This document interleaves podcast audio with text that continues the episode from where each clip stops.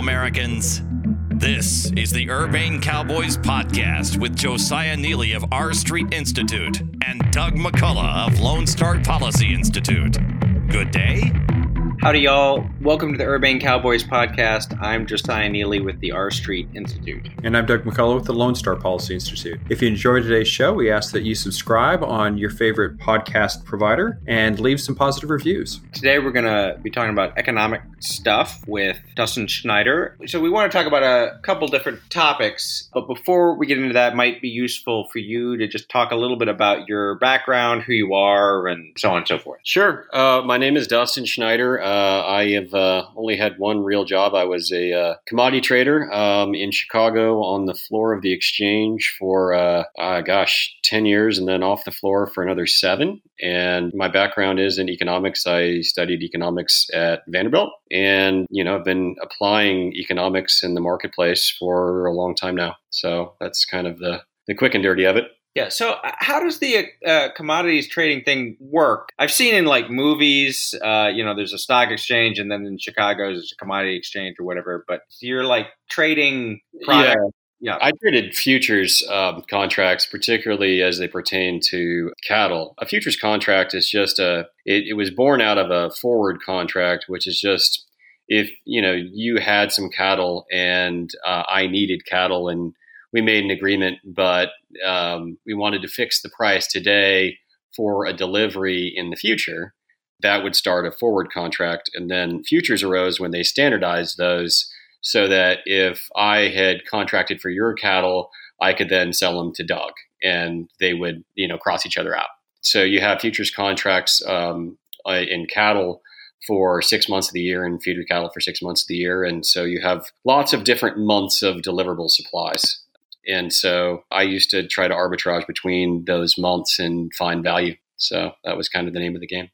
Yeah, and uh, I suppose uh, being a Texan, cattle futures trading is obviously you know there's a there's an understandable connection there. So I mean, does that require like a lot of? Is it basically you can trade whatever? Maybe you specialize in one thing, but it doesn't require a lot of in depth knowledge about the cattle industry or i mean there were traders are you know in as many different spades as, as i think doctors are i mean there are some that that know nothing about the product they're trading and they trade based on feel or based on a charting pattern i traded much more fundamentally i knew a decent bit about cattle and and what would move the market and what would you know cause the price to change. Uh, the cattle market is, is very seasonal, so you get a, a pretty good uh, seasonal move in the market. It tends to make it its lows kind of this time of year, and it makes its highs in the winter, uh, December through you know April of the next year. So there's a big seasonality to it. Uh, prices of you know feedstocks and grains are, are really important as well, and as well as competing proteins. If pork is super cheap, it's hard to sell beef for a lot. If we're swimming in chicken, it's hard to move a lot of beef. So there were always the you know economic underpinnings of what was going on in the marketplace, kind of coming to life every day. So that was really cool it was fun to be yeah. a part of. There obviously are some doctors who don't uh, who don't know what they don't know anything about medicine. I guess maybe maybe not. Um, you also mentioned that you had like an economics background. You studied that or whatever. I mean, is that useful or is it kind of like um, you know it's it's more of a practitioner type of you know uh, oh, i thought it was extremely useful because uh, you know every day we talk about supply and demand and we talk about you know what the federal reserve does moves all the financial markets in enormous ways um, and so understanding the interplay of what is governing those Fed governors' decisions in terms of what they're going to do with monetary policy, I think is critical to understanding any kind of financial market because the, the Fed is incredibly important and um, they move markets and they move prices and they move inflation and they move unemployment. What they do matters enormously. And so, you know, when we were in high level econ classes, we spent a lot of time talking about what the Fed should do. And this was in 2002. So it's it's strange to be in this world now where we are at, uh, you know, what is what I learned in college was, you know, full employment. I think they called it the NAIRU, which is not exactly a, a, acronym, yeah. a non-accelerating inflationary rate of unemployment. And at the time, we believed that to be around 5%. And now we're, you know, well past that. And the Fed is considering cutting rates. It's, uh, it's a new world for sure compared to, you know, almost 20 years ago. I wanted to ask you about the long term outlook for beef. And the reason I'm asking that is it seems that a lot of companies are catering to vegans, making meatless meat products. Right. And also, you have a, a situation where a lot of venture capitalists apparently are sort of searching for the, the holy grail of how to make lab grown meat what does all that do for uh, the outlook for, for, for the cattle industry in general? Uh, I mean, I think it's it's a, a significant headwind. Um, you know, the uh, the Beyond Meats of the world have gotten some real traction. I mean, there are uh, Impossible Burgers on the menu a lot of places, um, even to fast food restaurants and such. I don't know that I've had one. I probably should try one. Um, I think it's a, I think it's a real hurdle for the cattle industry to get over. From my understanding, you know, these Impossible burgers are not materially healthier for people than burgers that are made of beef, but they are they are thought to be better for the environment. Uh, the cattle industry gets a lot of flack for the greenhouse emissions that are created by uh, by bovines because of the nature of their stomachs. They exhale gases that are bad for or thought to be bad for you know global warming. And as long as they're alive, they're going to keep you know sort of burping up these gases you know, I think a lot could be said for actually in defense of bovines as a as a genus if they were just handled a little bit differently. Herd animals in general are are potentially incredibly helpful to the environment. There was a TED talk, his name's Allan Savory, where they show these these herds in Africa that are moved around properly and and when herd animals are moved around properly, they're walking um, fertilizers of the environment because they, they don't want to stay in place and they will go and, and poop and their poop is is very good fertilizer and then proceed to then trample it into the ground you know magnifying the effect. And they've managed to green a lot of very arid spaces in the third world using herd animals so it's it's not they're not necessarily the environmental catastrophe that I think that they're made out to be. In answer to your question, I do think that the beef industry has um, some some some real concerns from meatless meat, but you know that will remain to be the purview of the consumer whether they want to go that route or not. I still yeah. like steaks. I'm, I'm a fan of steaks as well. I, actually, it is interesting because uh, just in the last, uh, just this year, I believe you've seen uh, move in uh, a number of different states to pass kind of uh, anti-marketing restriction laws uh, on about like veggie burgers or impossible burgers or you know turkey bacon or other things saying that you can't like advertise things that are not flesh, you know, not meat as meat like products. There was a bill in Texas to do that, didn't pass, but yeah, I think Louisiana they passed one, Mississippi, some some other states. From my perspective, obviously if people want to have veggie burgers or whatever or the impossible burger, I which I have had, I uh, I had the Impossible Burger. I would say it's maybe ninety percent there. It's not not quite there, at least at least for me, but you know, definitely a lot better than your you know traditional tofu stuff that you get in the store or whatever. But you know, like the people that are buying that stuff, it's not like they they they know it's not meat. yeah, uh, if they start packaging it so that it looks similar, I think that every consumer would agree that it should be labeled as such, so that you know if you're getting beef that you know came from a cow or beef that came from a dish, or you know that's not even beef. Right. Yeah. Yeah. But yeah, if people do want that, should be allowed to to do that and market it that way. I heard somebody a while back, and I forget who was making this point, but it may have been Jonah Goldberg, but somebody was making the point that uh, there's something somewhat humorous about all of this that you have vegans who, for you know their own personal moral and ethical reasons, don't believe we should be eating meat, and yet they eat eat food that is meant to be meat like and and to fool you that it's meat.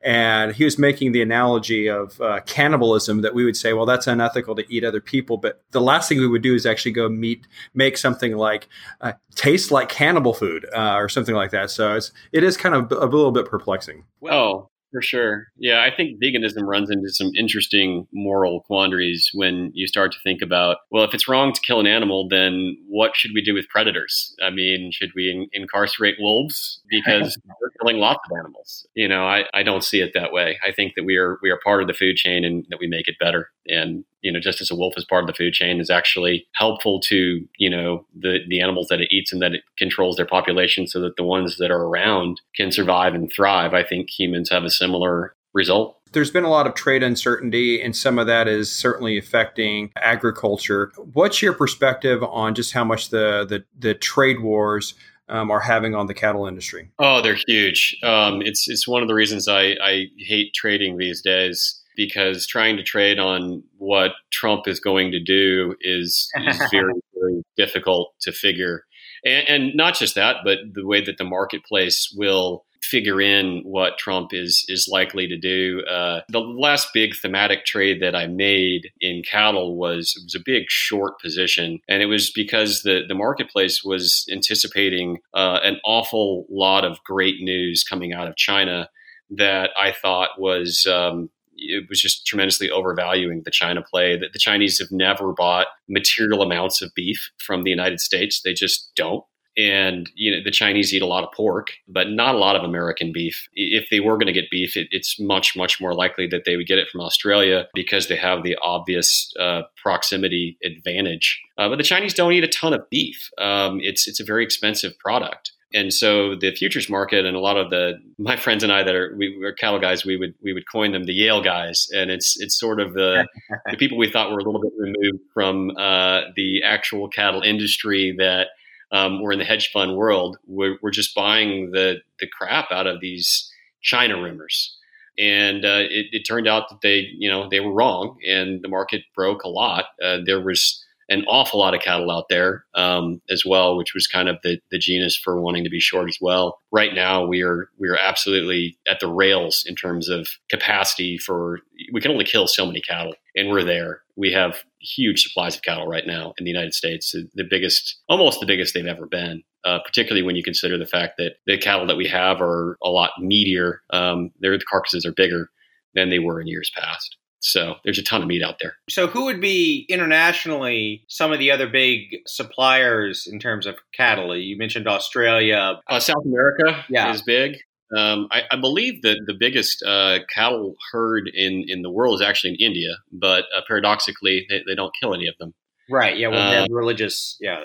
It, for religious reasons. Yeah. Uh, but the other big cattle suppliers, they don't they don't have a lot of cattle in Europe. Uh, would be South America, where they have uh, a climate and they, they, feed them mostly grass in South America. Whereas in the United States, we're we're finishing them on on corn for the most part, and then Australia is a, is a pretty large um, market for beef as well. When people are making these sorts of trading decisions, it seems like there's all sorts of things that might seem tangential to the industry itself that you would need to consider. You meant you know you you mentioned the Federal Reserve, that's an obvious one. Tariff issues, but I guess you know you could think well you know, if, if, something happens with the price of oil, that would affect transport uh, I don't know if that uh, impacts the, the future. Yeah, more grain prices are really important because that's what we're feeding the animals. So, right. you know, as corn prices rise, particularly, I, I traded both feeder cattle and we call them fat cattle. Feeder cattle are you know around 750 pounds. You could use that term to describe an animal from probably 550 to 800 pounds.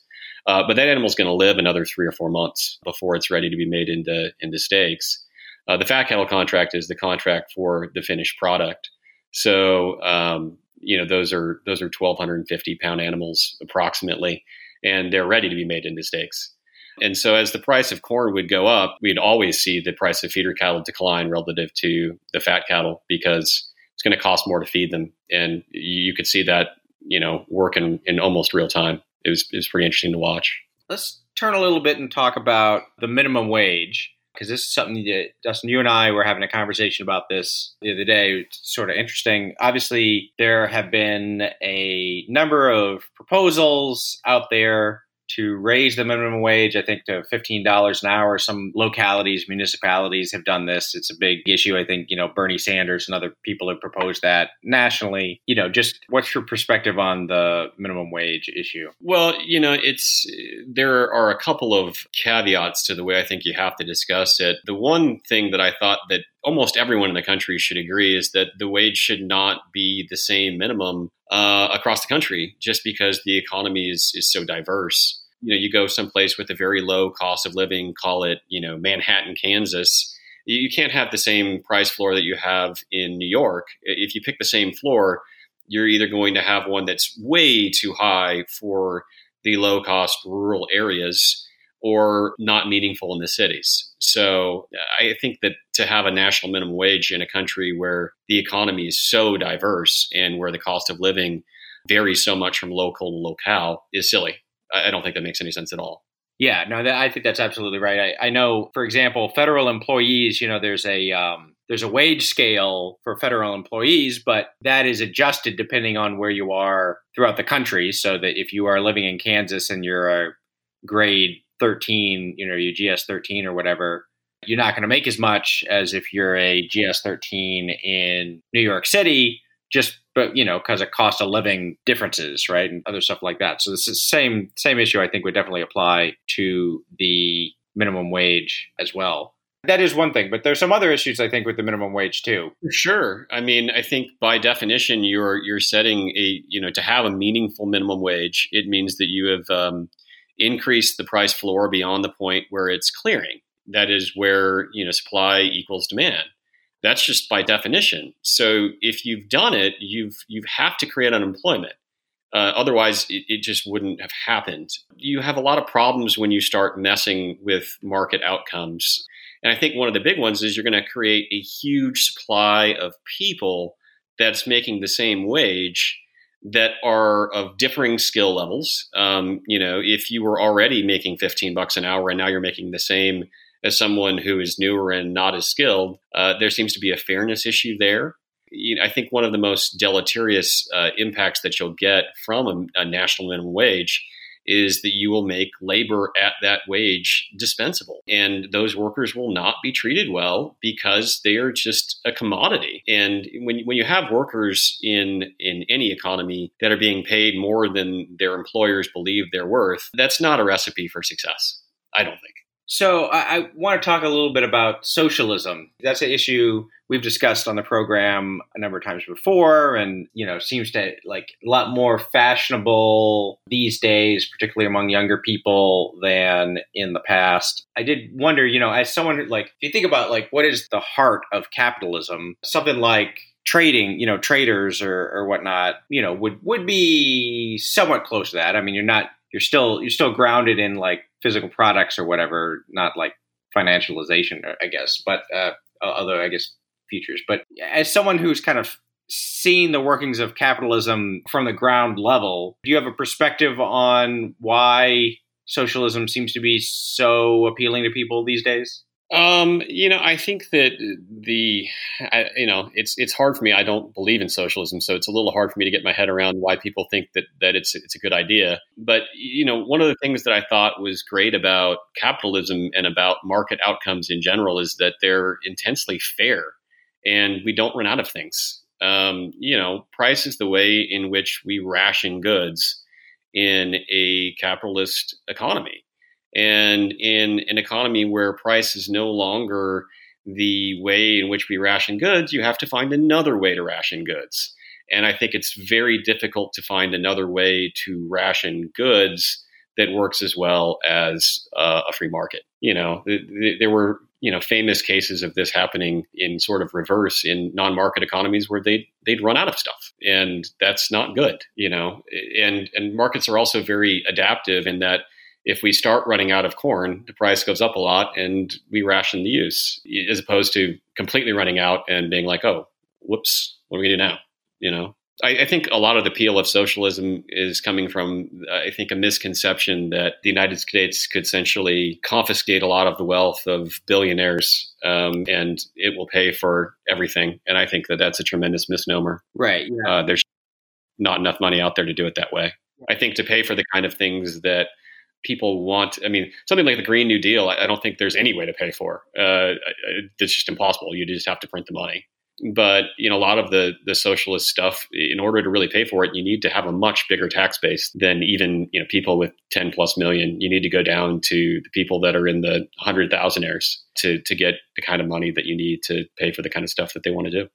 Yeah, uh, I remember uh, when they ha- they so they recently did the first of the Democratic debates, and there was a part in one of them where Bill De Blasio, the mayor of New York City, was talking about all the different wonderful things that he wanted to do. And he said, There's plenty of money to do all this. You know, there's plenty of money in America. It's just in the wrong hands. And, you know, like, to me, that seems like a little chilling because, you know, you read history about the French Revolution or whatever. It's like, uh, how are you going to get the money into the right hands, Bill de Blasio? One common thing that we have is like a, a, final question is, you know, what's your favorite movie that relates to, you know, the general topic that we're discussing? So I don't know, you know, there certainly have been a number of movies centered on the stock market, you know, Wall Street or Boiler Room. Sure. Has there been a movie about the life of uh, Hillary Clinton?